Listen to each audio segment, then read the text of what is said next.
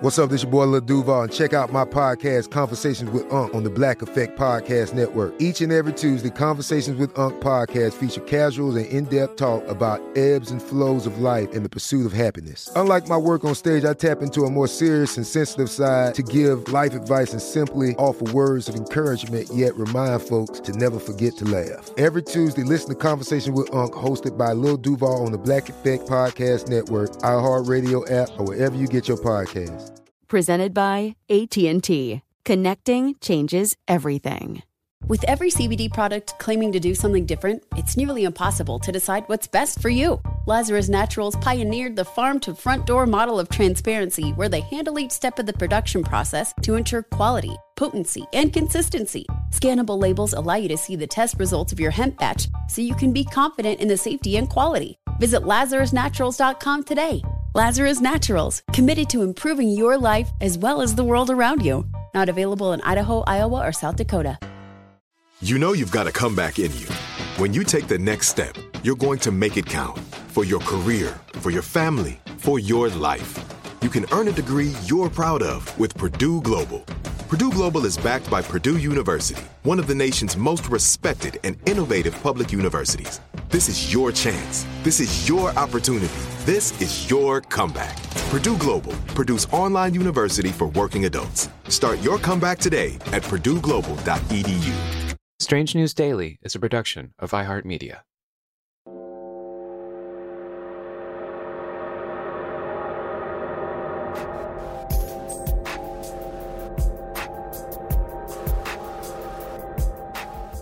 In a world full of bizarre events, unsolved mysteries, and a billion stories from all corners of the globe, some news gets lost in the shuffle.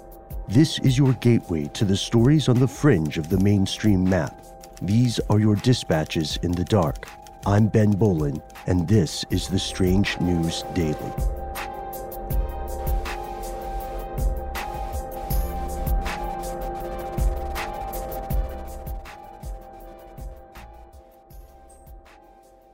Our first story today could drones be the answer to the current pollination crisis?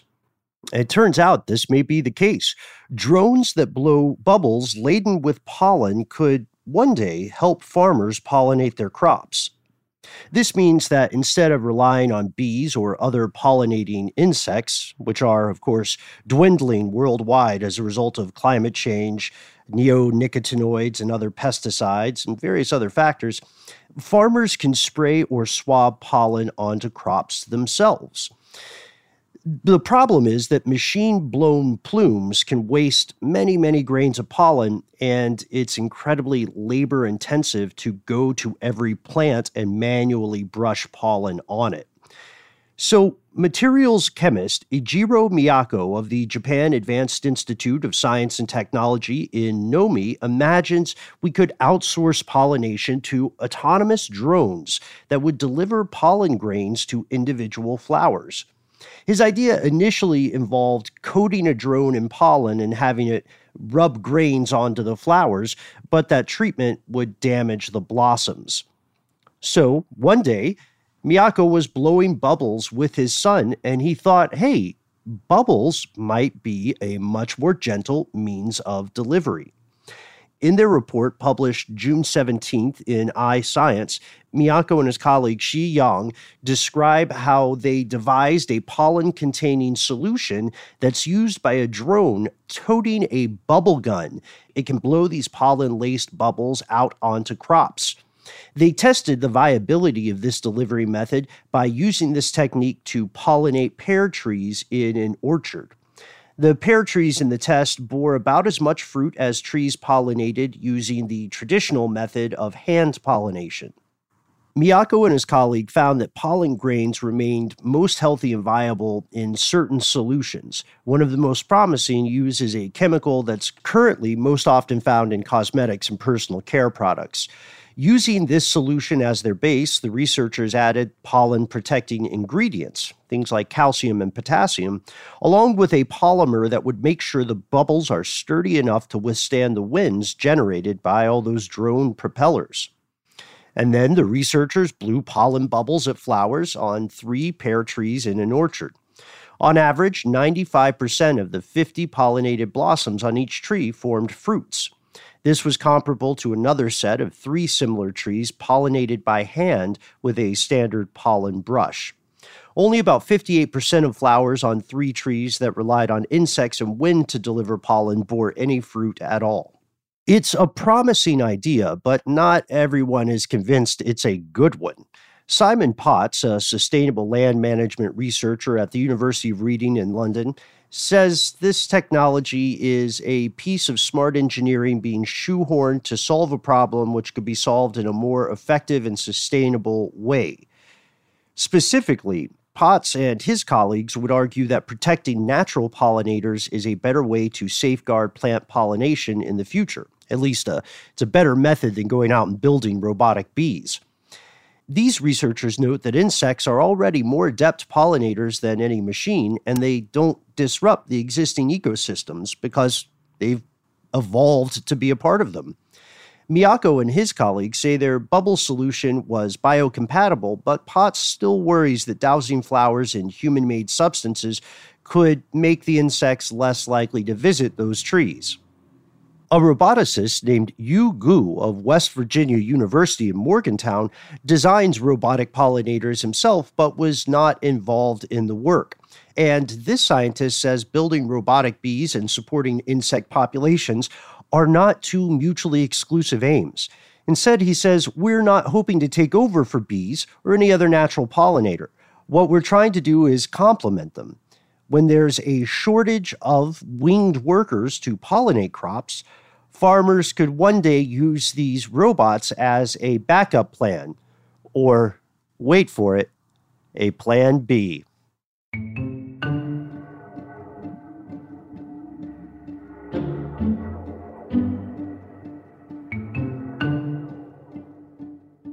Our second story today fireworks sales are shooting through the roof, along with noise complaints in the Big Apple. Suppliers like Phantom Fireworks, a popular firework company based out of Ohio, experienced a 200 to 400% increase in sales every day compared to this time last year. While fireworks saw an uptick in sales, noise complaints in New York City also saw some skyrocketing rises. Firework complaint calls have increased almost 400,000% during the last two weeks of June as compared to June 2019. Uh, since that time, Juneteenth saw the highest number of calls with 1,700 complaints. The reason for this sudden proliferation of firework displays is not clear, and it's happening in cities around the country. You could say it's simply a matter of boredom. You know, people have so much cabin fever energy that they built up during the pandemic. Or, like some media is speculating, it could be a form of protest against police brutality. But there are other potential reasons here. One of the big ones is cheaper fireworks. Some firework fans in Michigan have purchased thousands of dollars worth of fireworks as suppliers promote special sales because of the upcoming July 4th celebration cancellations and because families plan to stay at home during the pandemic instead of traveling for summer vacations. The spokesperson for Phantom Fireworks said that nearly half the people purchasing fireworks were new customers. Meanwhile, back to New York City, their firework complaints from June 1st to June 19th totaled 6,385, compared to 27 complaints recorded during that time period last year. But the fireworks that are getting set off in the Big Apple are not your average store bought firecrackers. They're drawing concern from some local authorities because of their size and intensity. Brooklyn Borough President Eric Adams said this is not the simple firecrackers and little toy type rockets, but it's very elaborate. The disruption of fireworks in neighborhoods and the potential danger of these pyrotechnic displays is leading for some community members to order a stop to them.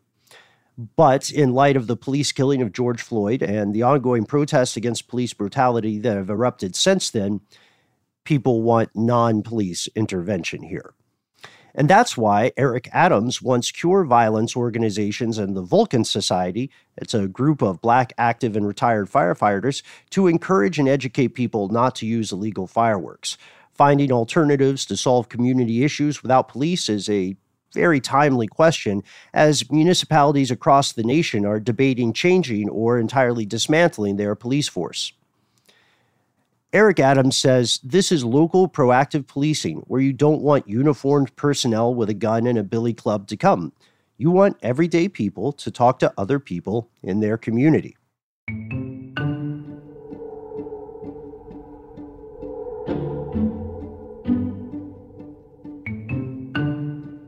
Our third story today. In Kentucky, voting rights advocates have been sounding an alarm ahead of today's primary. The state has reduced the number of polling places drastically from 3,700 to fewer than 200. That's a 95% reduction. The most closely watched race is the Democratic primary, uh, which will pick a candidate to challenge Senate Majority Leader Mitch McConnell this November state level lawmakers and voting rights activists are bracing for potential chaos during Kentucky's primary election today. These closings of polls come after concerns over coronavirus led state elections officials to limit the number of in person polling places. These limits, uh, according to the Kentucky Secretary of State, they're going to have only 170 locations open today, have led to a massive outcry across the country especially from Democrats who say this could result in a nightmare scenario in big cities with hour long lines, potentially disenfranchising voters. The Commonwealth's two most populous counties, Jefferson and Fayette, are the homes of Louisville and Lexington. They will have just one polling location each open today. And this backlash has made Kentucky the newest battleground in an ongoing nationwide fight over voting access. NBA star LeBron James chimed in, tweeting, This is systemic racism and oppression. And Stacey Abrams, the 2018 Georgia gubernatorial candidate and a leading voice on voting access in the Democratic Party, said that the coronavirus was, quote, no excuse for such limited in person polling places. Abrams continued, saying voter suppression is no longer billy clubs and Jim Crow. It's closed polling sites plus six hour waits without pay. COVID is no excuse. Who needs to vote in person? The disabled, the homeless or displaced, voters with language barriers, folks who didn't get their ballots in time, Americans. However, Kentucky Secretary of State Michael Adams pushed back against these concerns pointing out that the current rules were part of a bipartisan agreement between the Republican election official and Kentucky Democratic Governor Andy Beshear. The election features a high profile Democratic Senate matchup between establishment favorite Amy McGrath and Charles Booker, a black state representative whose candidacy has been propelled by the activism sweeping the country today. They're both vying for the chance to take on Senate Majority Leader Mitch McConnell in November, and interest in the Democratic Senate primary there in Kentucky has soared following the shooting of Breonna Taylor, a 26 year old black EMT who was killed when police broke down the door to her apartment in an attempted drug sting and shot her eight times. The interest in the race has also led to increased turnout expectations, intensifying those fears of long lines and limited polling sites. Back in March, Kentucky postponed its May primary to June, all the voters in the state were allowed to request absentee ballots. The Kentucky Secretary of State's office said Monday that it had issued over 867,311 mail in ballots in the primary election, and just over half, 442,919, have been returned. Election day concerns, especially over how the lack of in person polling sites could affect black voters, were so great that a bipartisan group went to court just last week to demand more polling locations.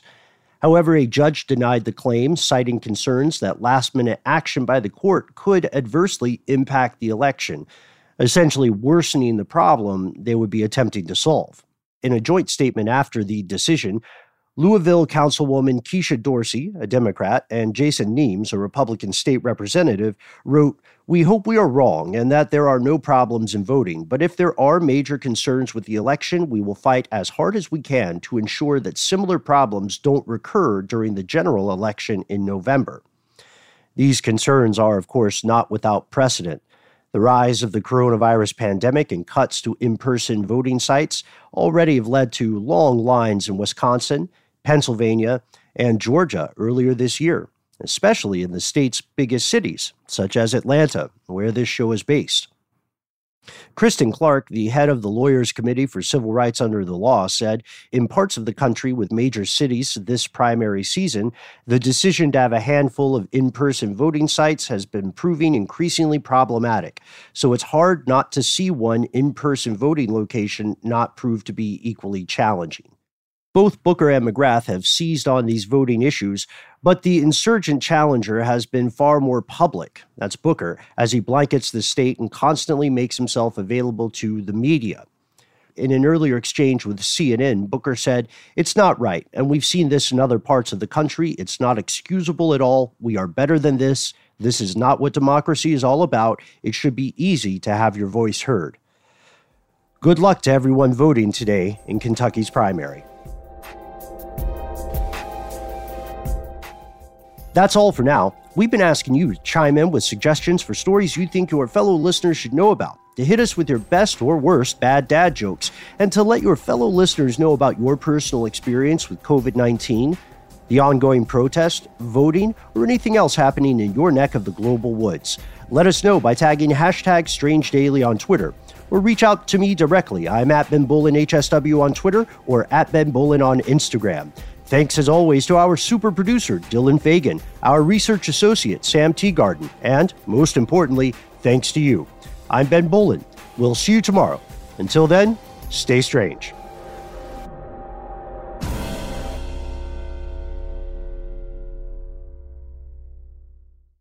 With every CBD product claiming to do something different, it's nearly impossible to decide what's best for you. Lazarus Naturals pioneered the farm to front door model of transparency where they handle each step of the production process to ensure quality, potency, and consistency. Scannable labels allow you to see the test results of your hemp batch so you can be confident in the safety and quality. Visit LazarusNaturals.com today. Lazarus Naturals, committed to improving your life as well as the world around you. Not available in Idaho, Iowa, or South Dakota. Open a limited time 11 month certificate at Kemba Financial Credit Union. At 5.25% APY, it's more than triple the national average, plus, it's a safe and secure way to grow your money. Visit your local branch or kemba.org slash CD for details. Offer expires May 31st, 2024. APY equals annual percentage yield. Restrictions apply. $500 minimum and $250,000 maximum deposit. Advantage status required. Comparison based on bank rate average. Federally insured by NCUA. Hey guys, you know what this playground could use? A wine country, huh? A redwood forest would be cool. Ski slopes! Wait! Did we just invent California? Discover why California is the ultimate playground at visitcalifornia.com.